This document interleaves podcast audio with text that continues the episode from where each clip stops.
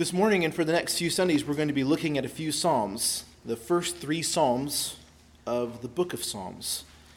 And so today we start with Psalm 1. We're taking this brief detour through the Psalms, and then, Lord willing, we'll be, we begin a, a longer series through the letter to the Galatians in July. If you're using one of the Bibles we've given you, you can open up to page 448 to find Psalm 1. Listen to God's word, Psalm 1. Blessed is the man who walks not in the counsel of the wicked, nor stands in the way of sinners, nor sits in the seat of scoffers. But his delight is in the law of the Lord, and on his law he meditates day and night. He is like a tree planted by streams of water that yields its fruit in its season, and its leaf does not wither. In all that he does, he prospers. The wicked are not so, but are like chaff that the wind drives away. Therefore, the wicked will not stand in the judgment, nor sinners in the congregation of the righteous. For the Lord knows the way of the righteous, but the way of the wicked will perish. This is God's word. I think most of us probably have some familiarity with Psalms. We've heard of Psalms, we've heard Psalms read. But this book is a book of songs or poems composed by various authors that was meant for the worship of God's people, Israel. Most people who study the scriptures understand Psalm 1 to be kind of the, the title psalm for the whole book, the whole Psalter. This is the gateway through which we enter it sets the, the stage and the pace for those who would, who would understand the Psalms. We should all come through this gateway of Psalm 1 if we're going to understand and apply the Psalms to our life. And this first psalm begins with this vision of what's called here the blessed life. Blessed is the man. Our first sermon point will be to define this blessedness further, but we might just sum it up as saying this is the good life as God defines it. That's where the Psalms begin for us, with God defining what the good life is like in His presence. So this morning we're going to define further what it means to be blessed. And then we're going to dig down into the definition that the psalmist provides, or the description, and see that the blessed way is the righteous way. The blessed way is the way of communion with God and the blessed way is the way to life. So let's begin by asking what does it mean to be blessed? There's a lot of misconceptions around this. We get a description of the blessed man here in the psalm, and it's tempting to think that this psalm provides a kind of key. That if we just kind of insert this key and unlock the door, we will unlock showers of blessings from God. But we misunderstand this psalm if we reduce the descriptions of the blessed man to a set of techniques. Use these techniques and you'll produce your reward, right? We're, we're used to techniques in our culture, right? We like books that sell us techniques. Here's three easy steps to becoming the better you, or learning computer programming, or whatever it is. We want a set of techniques to solve the problem, and it's tempting to look at this psalm like this. If we have this misunderstanding of the psalm, then we'll look at avoiding sin and delighting in God's law kind of like having the right change for the vending machine, right? You have to have, you know, a quarter and a dime to get this one to work, and this one needs two quarters, and it won't take pennies, right? But the way of life described here is not a set of techniques. It's not like a collection of coins that allow you to get what you want from God.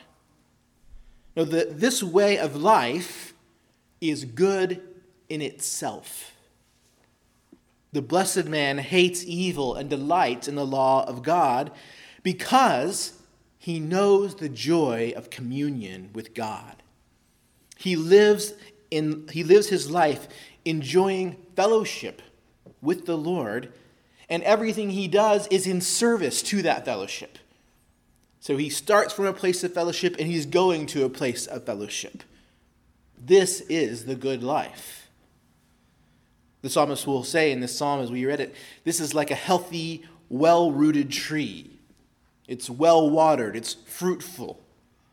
It's a cultivated tree that reflects the skill and care of the, the arborist who, who dug the irrigation channel and planted it in just the right spot.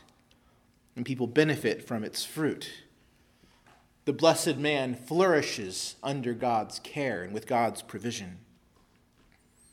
He is living the good life. Not the good life as we might define it in worldly terms, but on God's terms, the life of joy and fellowship with his Maker and Redeemer.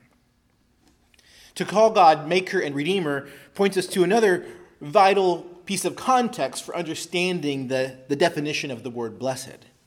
So, Psalm 1 is not a random piece of poetry that we found in the, the anthology that our literature school, you know, literature class teacher gave us. It's not that kind of a poem. This poem, as we've already said, is the, the first entry in Israel's book of worship. The people of Israel they're called God's firstborn son when he rescues them out of Egypt. They're redeemed from bondage to, to Pharaoh in Egypt so they can come out and serve God, the God who loves them. Since it stands at the beginning of Israel's hymn book, we might look at this psalm as providing the opening words for Israel's worship service. Everything starts here. But remember, Israel's worship was not a, a once a week trip to the tabernacle or to the temple. Their entire lives were to be set apart, holy to the Lord. They are a holy people, or they were supposed to be. So, in this sense, this psalm provides an orientation to an entire way of life. It says, O Israel, the Lord's precious possession, here is how to enjoy life with God. The Lord rescued them so they could enjoy the life described here in this psalm, this good life. And so, this first psalm lays down the foundational pattern of a life lived in the worship of God. Here in Psalm 1, that foundational pattern is called the way of the righteous in verse 6. The way. And it's uh, the opposite of the way of the wicked that we read about in verse 1. The Old Testament scholar Bruce Waltke observes that this word way evokes three notions. So, first, it refers to the, the general character and context of our lives. Second, way evokes the conduct of our lives, meaning our behavior and the specific choices that we make. And third, way points to the consequences of our conduct. In other words, the inevitable destiny of such a lifestyle. This blessed man, then, he walks in the way of righteousness. The context in which he lives his life is communion with God. His conduct is one of obedience to God, and his destiny is eternal life with God. This is the way that he walks. With that in mind, we can now look more at the descriptions of this blessed way.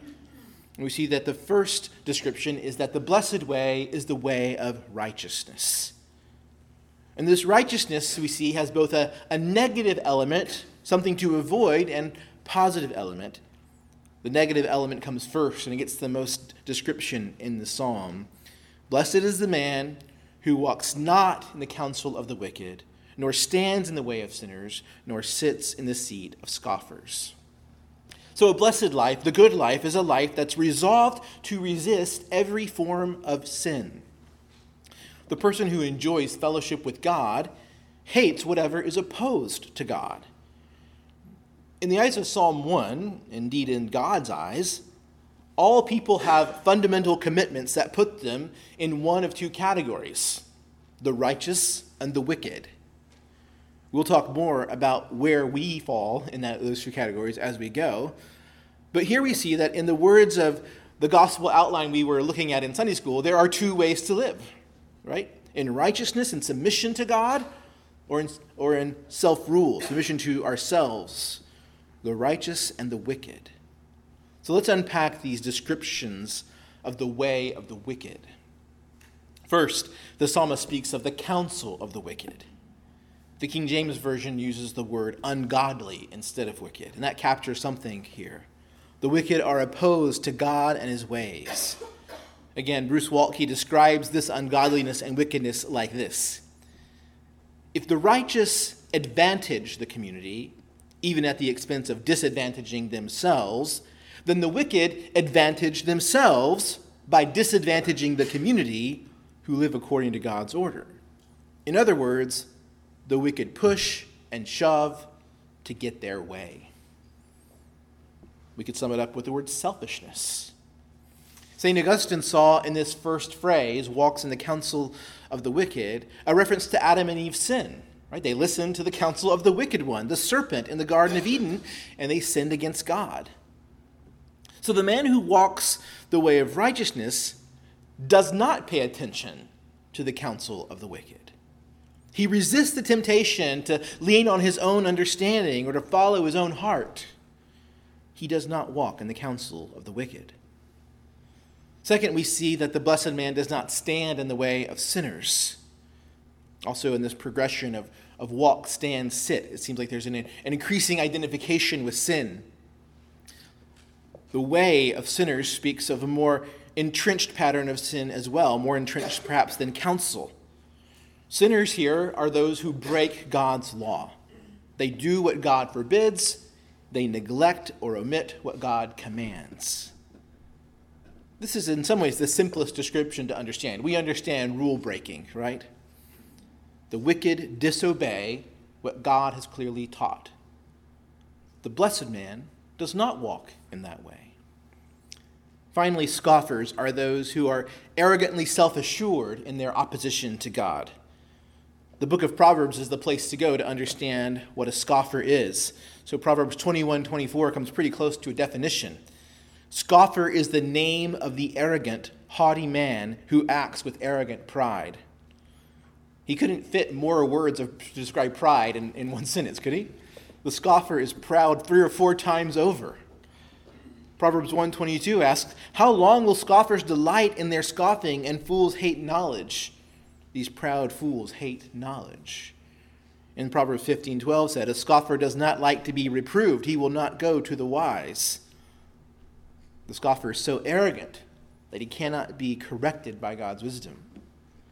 When we think of scoffers, we often think of someone who's talking a lot, who's mocking. That's certainly a characteristic but the deeper rooted characteristic is this proud unwillingness to hear and be instructed, be corrected. The scoffer hates knowledge and correction. And so the blessed man does not identify with scoffers. The blessed man is not blinded by pride. He's humble, he's teachable, he's willing to be instructed by God.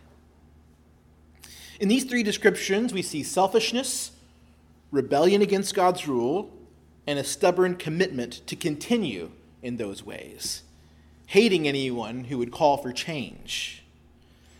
Now, the point of these descriptions is not for us to say, man, aren't sinners terrible? Aren't we glad we're not like them? Rather, the point is to describe this way of life, and is to say the blessed man wants no part of that way of life. He doesn't listen to those who put themselves first. He deliberately does not join with the masses who are racing off to break God's law. He does not identify himself with those who stubbornly refuse to be corrected or rebuked by God. The righteous way of life is a way of life that deliberately resists sin and evil. The blessed man is resolved against sinful influences and actions because he's convinced that the life he enjoys with his God is better than the fleeting pleasures of sin. You know, even among Christians, it can sound strange sometimes to speak of resisting evil because I think we've heard it done so poorly. We've witnessed Christians try to police the Christian liberty of others with a hateful or condescending attitude, and we hate anything that seems Pharisaical or, or holier than thou. But it's fair to say we've overcorrected in this area. It's rare to hear of Christians speak about the need to avoid worldliness.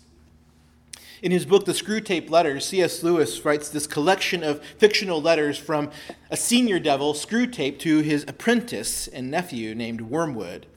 And the senior devil is giving advice to Wormwood about how to best tempt his patient, who's this man who's recently professed faith in Christ. In one place, Screwtape gives advice about how to handle some new friends that this man has made. And Screwtape says these are just sort, the sorts of people we want him to know rich, smart, superficially intellectual, and brightly skeptical about everything in the world. So Screwtape tells Wormwood that he should encourage his patient's vanity and his pleasure in these worldly friends. Let me read to you this paragraph. Screwtape writes to Wormwood The first thing is to delay as long as possible the moment at which he realizes this new pleasure is a temptation. Since the enemy's servants have been preaching about the world as one of the great standard temptations for 2,000 years, this may seem difficult to do. But fortunately, they have said very little about it for the last few decades. He's writing this in 1941. In modern Christian writings, I see few of the old warnings about worldly vanities, the choice of friends, and the value of time. All that your patient would probably classify as Puritanism. And may I remark in passing that the value we have given to that word is one of the really solid triumphs of the last hundred years. By it, we rescue annually thousands of humans from temperance, chastity, and sobriety of life. Right, remember, this is the demon talking. Everything's turned on its head. So we've, we've done great good by, by making people think that sobriety is just puritanical, or chastity, or, or temperance. Now, C.S. Lewis could have, he wrote this in the 40s. How much more is this now true? Christians don't talk much about worldly vanities, the choice of friends, and the value of time. And some of us can easily share the world's cynicism that anything that appears too wholesome or good it can't really be trusted. But the blessed way is the righteous way, isn't it? It seeks to avoid the way of the wicked. And so those who love God should ask ourselves Am I walking in the counsel of the wicked? Am I listening to those who would say, it's okay to put yourself first because nobody else will? Or we should ask, have I adopted sinful patterns of thinking? It may be the pattern that says, my life belongs to me, I can live it however I want. Or the pattern of thinking may be an uncharitable attitude towards someone whom God has called you to love. Is your internal monologue dominated by the counsel of the ungodly? Are you fighting these sinful thoughts or are you indulging them? We could also ask Am I standing in the way of sinners? Have I made peace with some pattern of behavior that breaks God's law? Am I doing something that I know to be wrong, but I've stopped confessing it as sin to God? Is there any way in that you're identifying with scoffers? Are you growing so resolved and self assured in your way of life such that you're beyond correction? Are you still learning and growing in God's ways? Or do you think you know it all? These are good questions for us to ask ourselves to, to see are we pursuing righteousness? Do we love righteousness? Are we resisting evil? These may be good questions to ask with your spouse or with a brother or sister in the church who loves you and has insight into your life. The righteous way hates what is evil. And so we should watch our lives. We should seek to weed out sin in our lives and sinful influences. We should watch, especially, for becoming hardened or unteachable. That's the negative description of the righteous life, but we also see a positive one but his delight is in the law of the Lord, and on his law he meditates day and night. In contrast to walking in the way of the wicked, the blessed man delights in the law of the Lord. We'll see that this phrase, the law of the Lord, includes much more than just rules, but God's rules are a good place to start with this more simple meaning. The righteous way is the obedient way. God has revealed his law in his word, he's made it plain to us. The blessed man knows God's law and obeys it. For those first readers of Psalm 1, this would mean the Mosaic law that he wrote down for the people. For us reading this in Christ, it means the whole of the scriptures as they're fulfilled in Christ. The writer of Psalm 119 echoes Psalm 1. Listen to the first eight verses of that psalm. Blessed are those whose way is blameless, who walk in the law of the Lord. Blessed are those who keep his testimonies, who seek him with their whole heart, who also do no wrong, but walk in his ways. You have commanded your precepts to be kept diligently. Oh, that my ways may be steadfast in keeping your statutes. Then I shall not be put to shame, having my eyes fixed on all your commandments. I will praise you with an upright heart when I learn your righteous rules. I will keep your statutes. Do not utterly forsake me. The righteous way has his eyes fixed on God's commandments and is intent on keeping them. The blessed man seeks to obey all that God commands. This focus on obedience is not some Old Testament relic, right? Jesus also says to his disciples in John 14 15, If you love me, you will keep my commandments. Obedience is a basic expression of love and devotion to God. It's the most basic kind of honor and respect we can give to God is to know what he's commanded and to do it. Parents among us know this very well. Aren't we repeatedly telling our children, just start by listening to me? That's not what I said. I said this. If you'll just get this down, then you can worry about what's next. Our Heavenly Father calls us to listen to Him and to obey Him. Yet we must confess that we often fail at both. We failed in paying close attention to what God has commanded us, and we've treated obedience as if it is optional.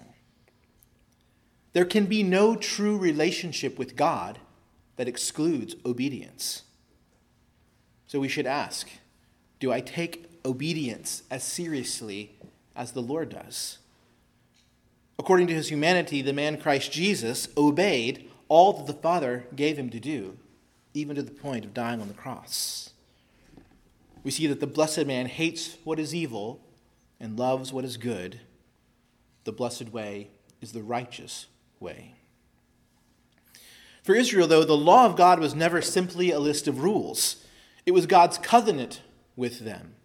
It was God's promise to be with them, to allow them to come near and receive atonement and forgiveness through the sacrifices of the tabernacle. Included, it included God's promise to bless them in the land and to make them fruitful and multiply. So God's law revealed to them what He was like. He was their holy creator, their loving and merciful and forgiving Savior, their Father, their righteous King. It's no accident that the law is called in verse 2 the law of the Lord right? And so if you're looking carefully at your Bibles, you'll see the Lord in maybe small caps, or maybe it's Jehovah or Yahweh. It's the covenant name of God, the, the name I am that he revealed to Moses in the burning bush, that he reiterates again and again when he wants to emphasize his covenant, his faithfulness, his forgiving nature, his mercy, that he's called them into covenant to worship and obey him. And this leads us to our next point.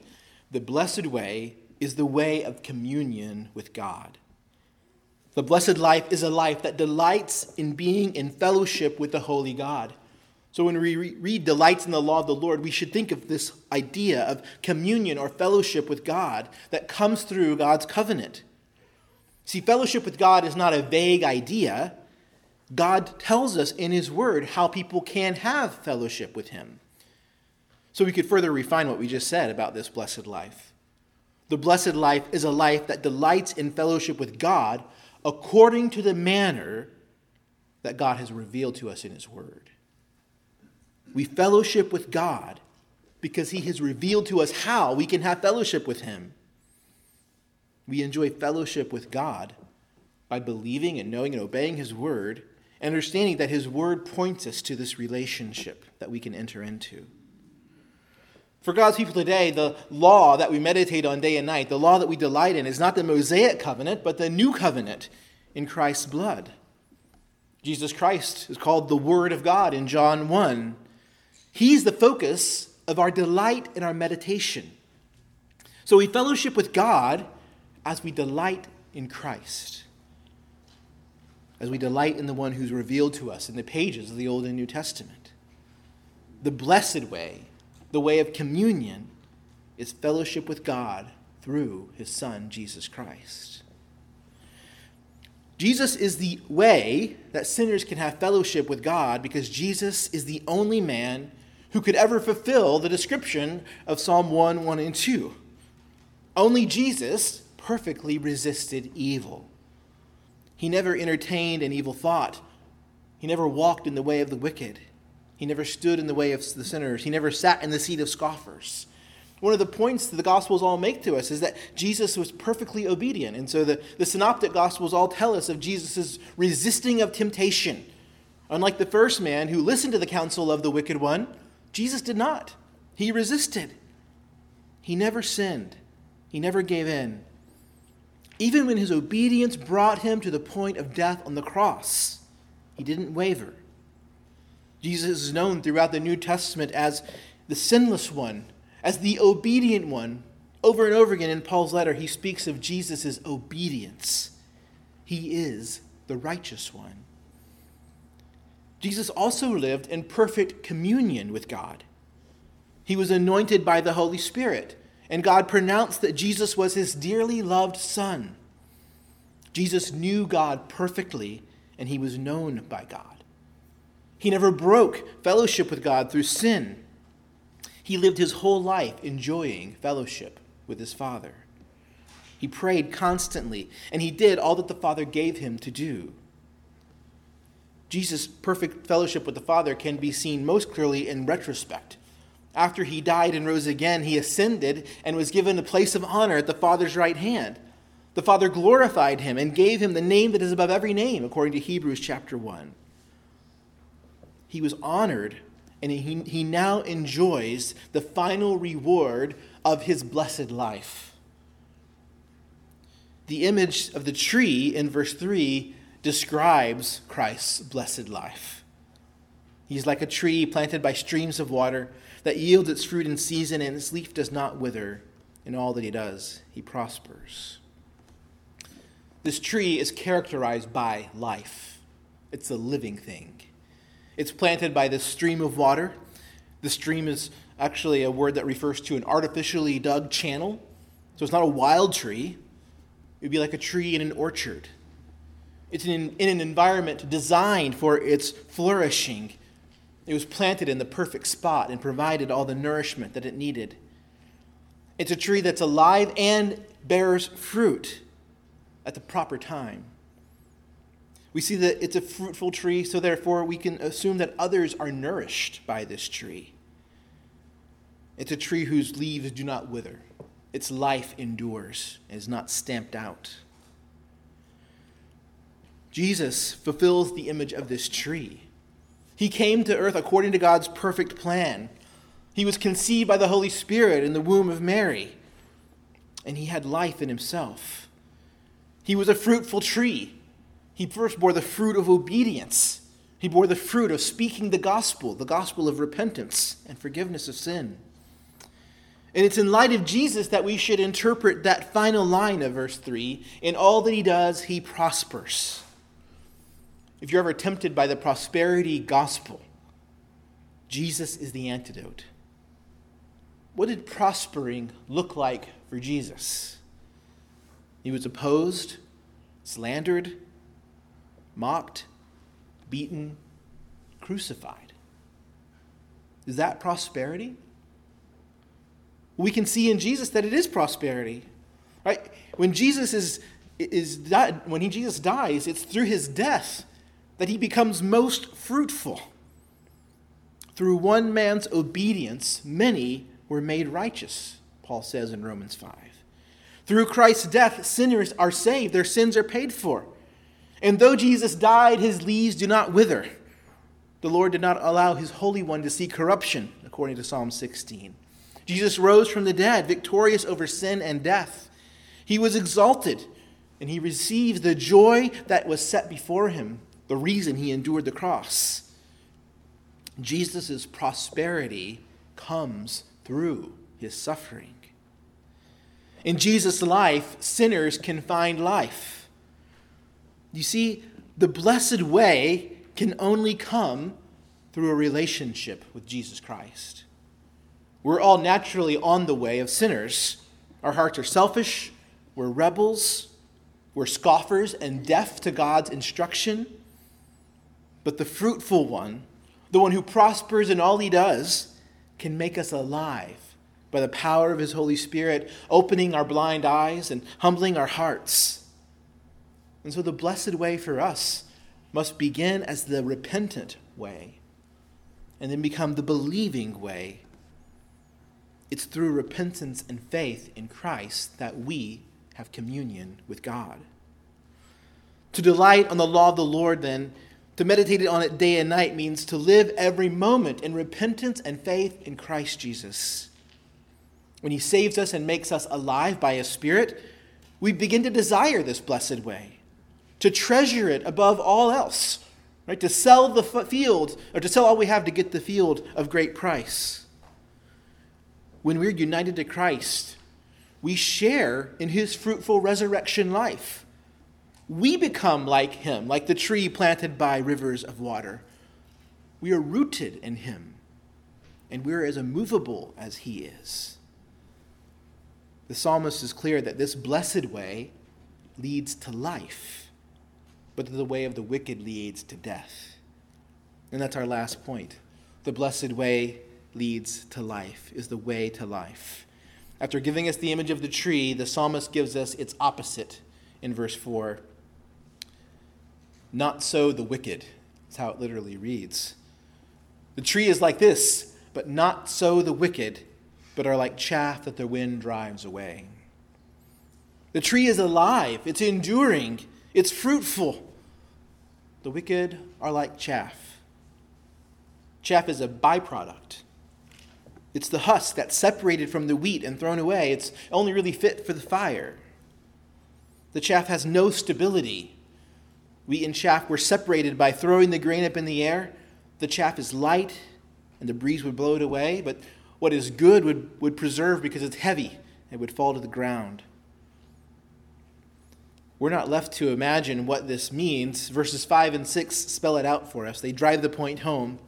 Therefore, the wicked will not stand in the day of judgment, nor sinners in the congregation of the righteous. For the Lord knows the way of the righteous, but the way of the wicked will perish. The wicked will be swept away by God's judgment. They will have no place among God's people. Since we've just finished a study through the book of Daniel, I'd like to ask you if you can identify the way Daniel's message is the same, or it's built on this message of Psalm 1. They're all part of one whole. Weren't we told again and again the wicked kingdoms of men will come and rise and may appear permanent and dominant, but they won't stand? God will sweep them away. They won't stand in the judgment. They're like chaff. But God's righteousness, that will endure forever, won't it? And God's righteous people, they will endure. And they'll endure because the Lord knows them. Isn't that true of Daniel? Daniel was greatly loved by God. He was promised that at the end of the days, he would stand in God's presence. His life might come to an end before he sees all these things, but that would only be a rest for him. God would raise him. At the outset of their life, as their worship service opens up with Psalm 1, Israel is being equipped with a message that they will need when Jerusalem crumbles, when the temple is desecrated. And we too are being equipped to endure. Because through our Lord Jesus Christ, the Psalter becomes our book of worship. It shows us the path of life.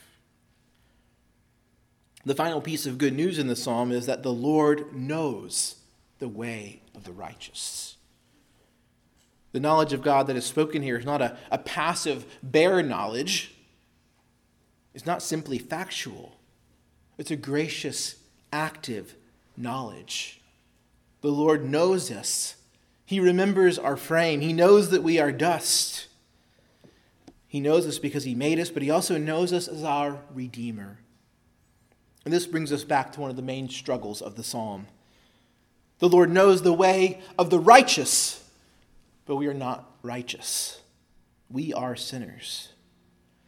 And the good news of the gospel is that by God's grace, sinners can be declared righteous by faith in Jesus Christ. If we're traveling down the way of the wicked, God would call us to stop. He would arrest us. He would tell us the way you're going, that way leads to destruction. It leads to judgment under my wrath for all eternity.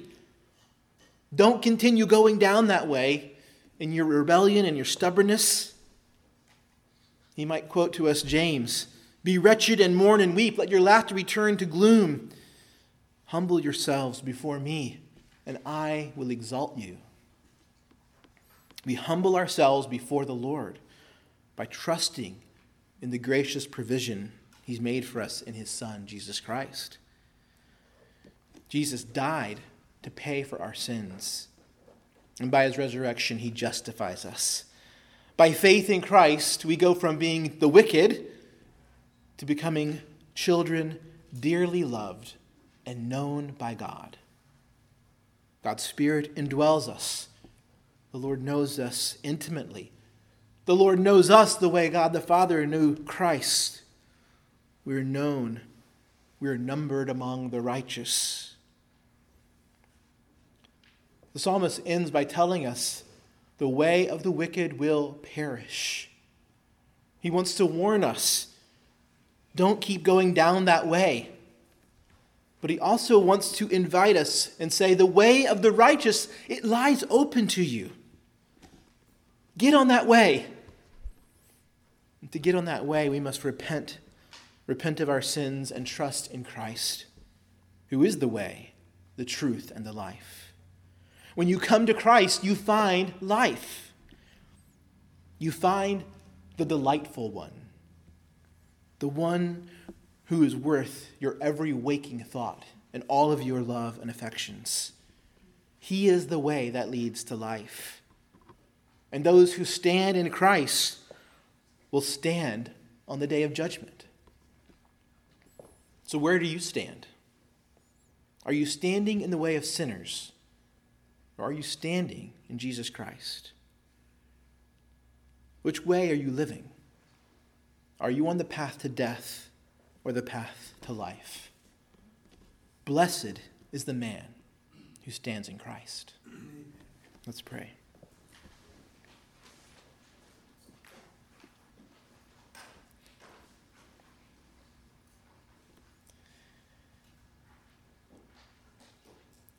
Father, we do pray once again that you'll open our eyes, that you'll soften our hearts, that you will give us grace to see the goodness of your way. We pray that you will help us to abandon the false ways that we've tried to live our lives. We pray that for the unbelievers who've come today, that you would open their eyes for the first time and give them faith in Christ. We pray for those who know Jesus and who are known by him, that you would help us grow in our delight for him, that we would meditate on him day and night, that you would remove anything that hinders us from loving and serving you. We pray that if there is sin in our hearts that we have not confessed, that even now as we come to your table, that you would help us to do so. Let us come to you in the joy of knowing Jesus. We pray this in his name. Amen.